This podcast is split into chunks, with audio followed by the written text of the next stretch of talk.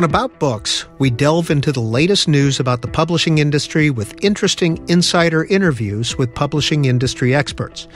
We'll also give you updates on current nonfiction authors and books, the latest book reviews, and we'll talk about the current nonfiction books featured on C SPAN's Book TV.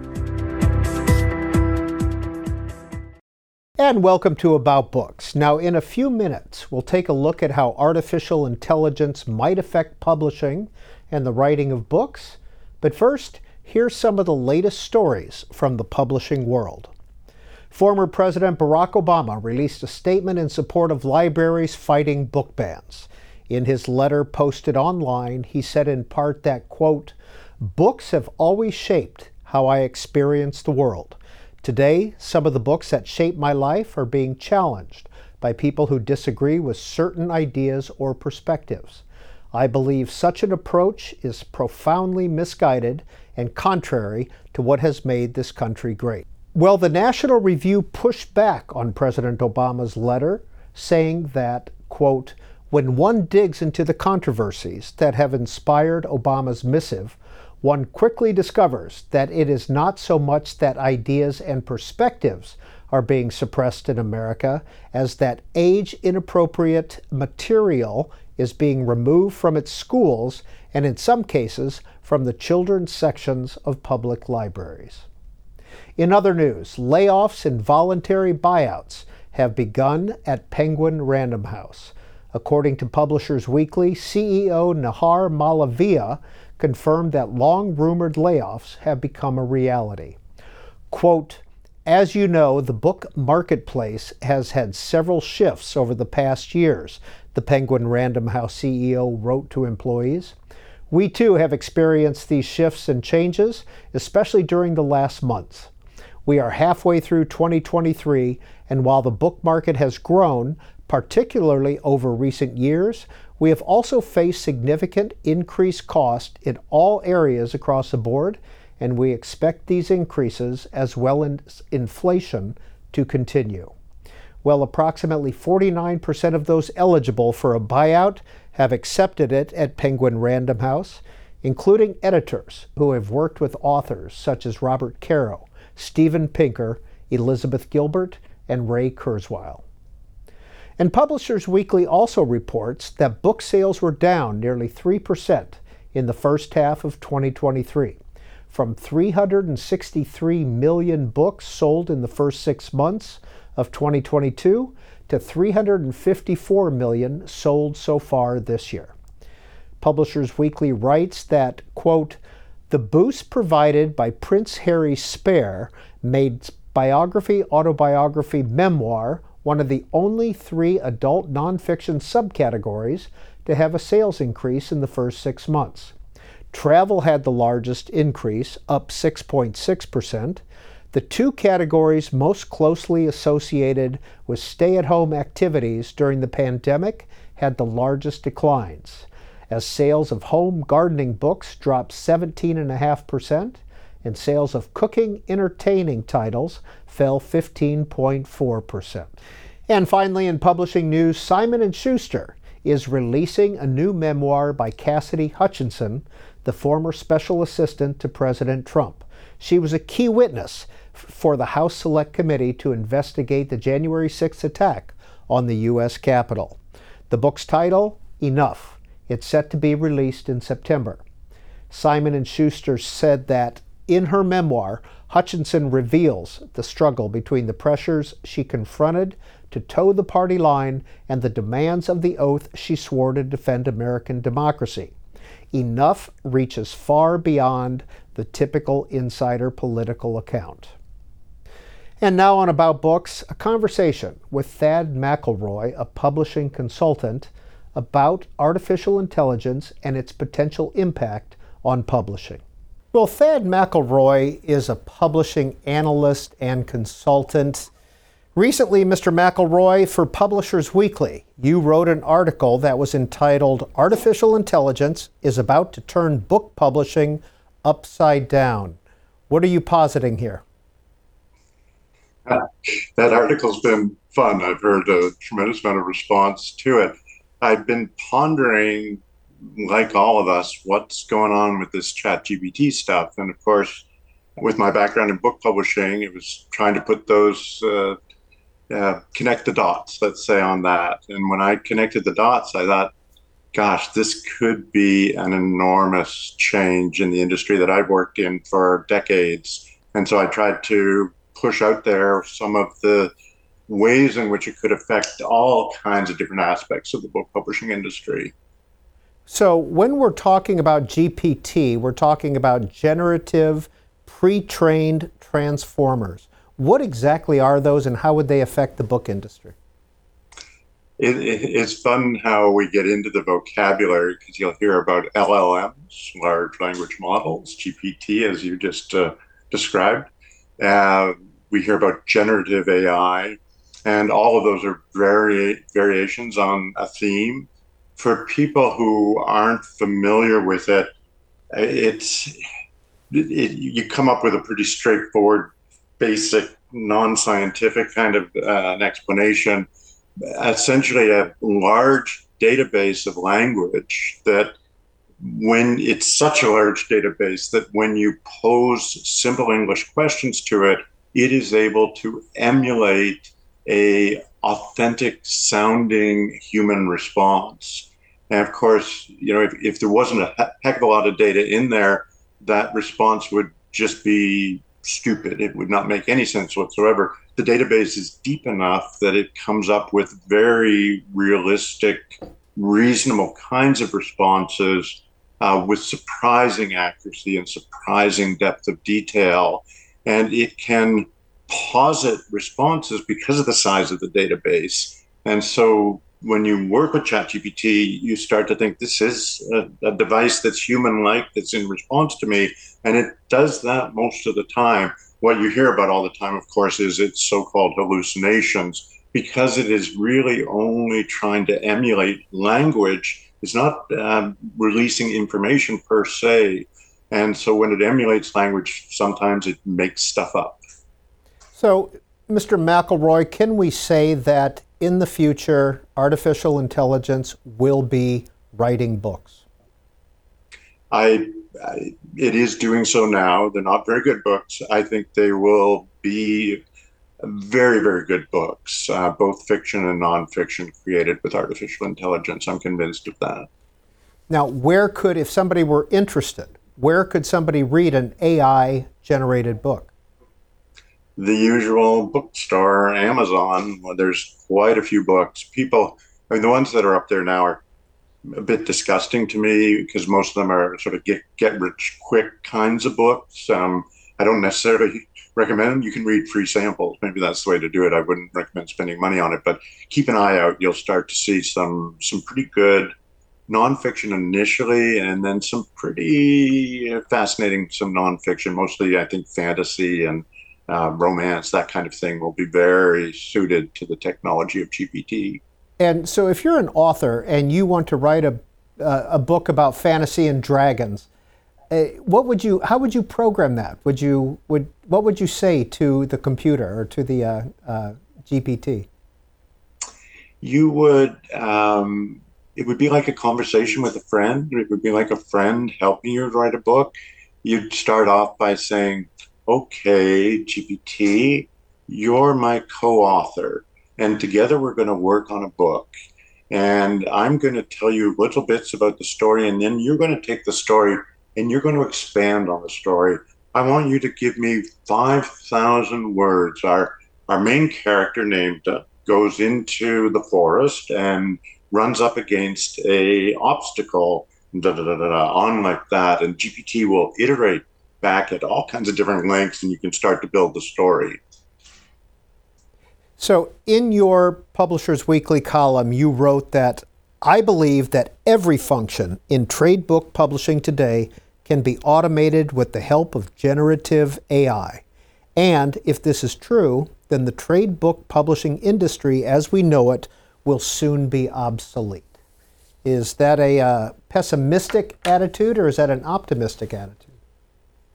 I'm I'm a total optimist. It it might it, when you pull it out in that kind of context, it sounds you know, dire and like a dreadful threat to the industry.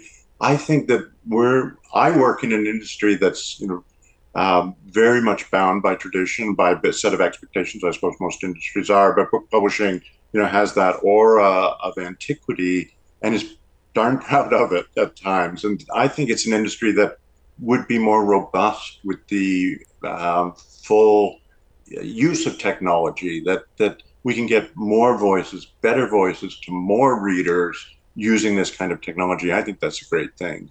So, besides being a so called co author, as you discussed earlier, how else would artificial intelligence change the publishing industry? In, in the article, I looked at all kinds of aspects of it. You know, I've worked in different parts of publishing through my career, so I, I've worked in editorial, I've worked as an author, I've got a number of books published, no fiction, but lots of nonfiction. Uh, I've worked in production and printing of books, all of that kind of thing. I've worked in marketing of books. And so I, I consider each of those publishing areas and each of those functions are essential and need to be executed as robustly as each other. Each of them is very amenable to different aspects of the uh, power of the generative AI. Some a little bit less so than others, but uh, I was able to, you know, look at them each sort of in a sequential way and think, yep, it'll touch that. Yeah, that one it, it won't touch as much. This one, oh goodness, it's going to completely re, re, re uh, redo how we're going to look at uh, simple editorial functions. Well, let's talk about the production of a book. How would AI affect that? Well, the production I think of as sort of it's a multi-stage process within what we call production, but you know, let's assume that the manuscript has been fully edited. We've got the final words that we want to have uh, published. So at that point, we're going into a, a typesetting phase. Uh, we're going into a design phase, both the internal parts of the book and the cover, of course, of the book. If the book's illustrated, then we have to create a lot of illustrations for the book. When all of that is done, we go to uh, printing files that are ready for the printing press. Then we go to printing plates and onto the printing press all of those stages at the design typesetting production phase, um, each one of them can be uh, accelerated and enhanced by AI. We've seen what it can do with images. So cover design is a, a no-brainer even today with with the current uh, state of the technology, and that's only going to get better. The interior design of the book very very simple to do with the help of AI. Th- those are some for instances when it comes to distribution and advertising, you write in your Publishers Weekly article for the publishing industry, online distribution and advertising have separated writers from readers. What does that mean? Yeah, this was something that's this one's close to my heart. You know, I, I'm I'm a writer. I'm a reader, um, and I've always been frustrated and a little bit dismayed, let's say, by the role, for example, I mean, Amazon gets attacked a lot, and I think there's much to criticize in Amazon. At the same time, it's brought a lot of books to a lot of people at some very good prices. But what it does in that act of, of bringing the books to people is it, as they say, disintermediates between the reader and the writer. And you you can see that you know readers are very passionate when they come up against a good book and they fall in love with an author and the author's work. And then but in between them sits amazon in many cases. When they, when it's a bookstore that sits in between them that's i think a very good thing because there's a human interaction between the two. It's not disintermediated it's accelerated and enhanced by those kind of personal relationships. So what i want to see what i hope to see what i expect to see with gpt is new ways for uh, writers to get to their readers and to communicate and to you know to find and enhance those relationships and vice versa for readers to find you know even more books even better books than they're finding today. When it comes to authorship can an author claim to have written a book that's been co-authored by a generative um, uh, by gpt that one's uh, that's the million dollar question, and we're going to see a lot of controversy. We're starting to see it already. We're going to see that. I think is going to play out through the courts eventually. There's going to be a lot of litigation around that. You know, if we take out the um, legal aspect of it, I can tell you that I've you know used GPT to help with my writing, I could tell you that I've created this whole chapter solely with GPT and then checked it myself to confirm that it's what I wanted. So GPT can be my co-author, literally, technically speaking, today.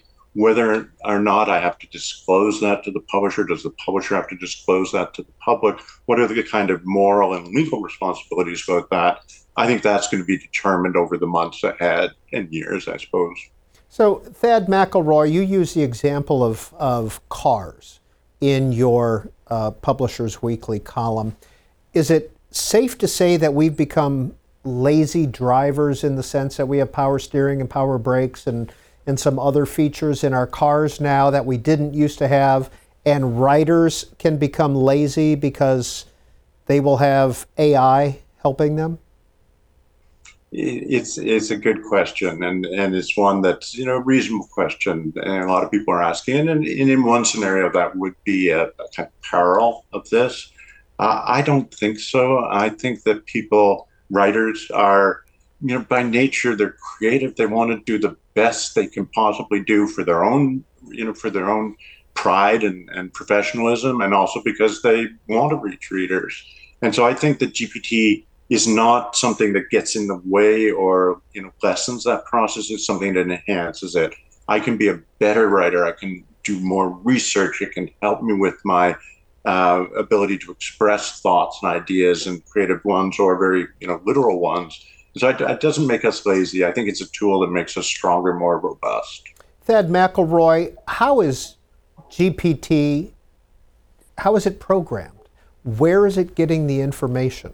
Let's say we're writing a book about the 2020 presidential election and we're using AI to help us with that.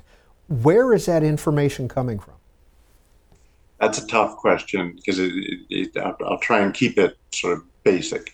Um, one of the uh, aspects of the current generation of GPT is that the language, the, the, the um, information, let's call it the words that has been trained on up to now, you know, they cut off around what was it 2021 depending on the language model they cut off a certain number of years. They continue to add to that so-called corpus of, of knowledge of information. It's, something's happening at the same time. You know the, you're adding words to the database. Those words convey meaning and they're they're taken from web pages from wikipedia pages. And so those words are both you know individual uh, I, you know units of, of text but they're also conveying information. They contain information.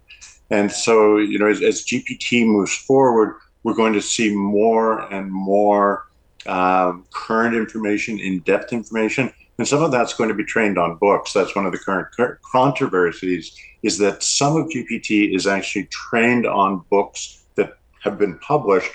Some of them, many of those books are in the so called public domain, they're outside of copyright. Others, as it turned out in the current corpus uh, have been books that are in copyright, and that's causing a lot of controversy. So we're seeing this already. We're seeing the use of AI, GPT, et cetera, when it comes to education. Is that correct? And students using yes.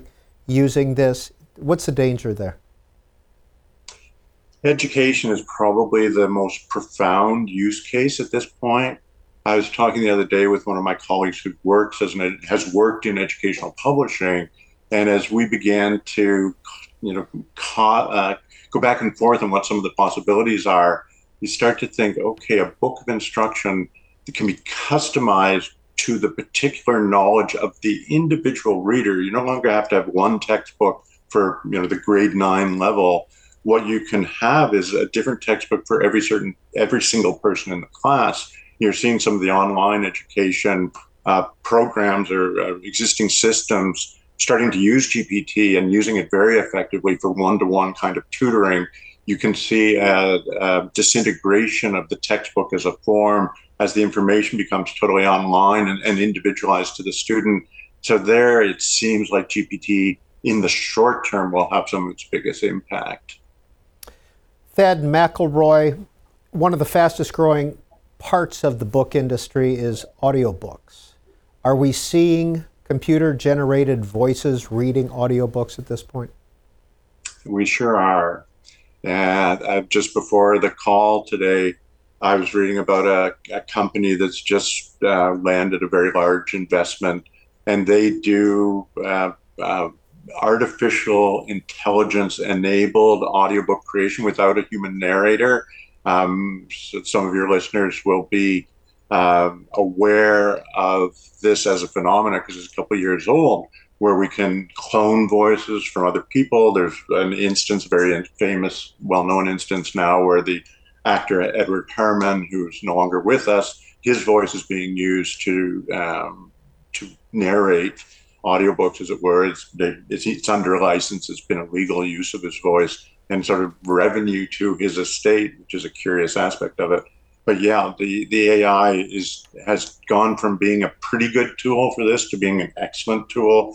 A couple years ago, when I first started studying it, you could tell it was still a computer. Today, very easy to convince someone that that voice is a human that was in the studio reading that book, and no, it was generated very rapidly, very inexpensively with artificial intelligence. What is your company, The Future of Publishing, and your website, thefutureofpublishing.com? What do you do? I consult to all kinds of publishers, uh, to authors, to uh, distributors.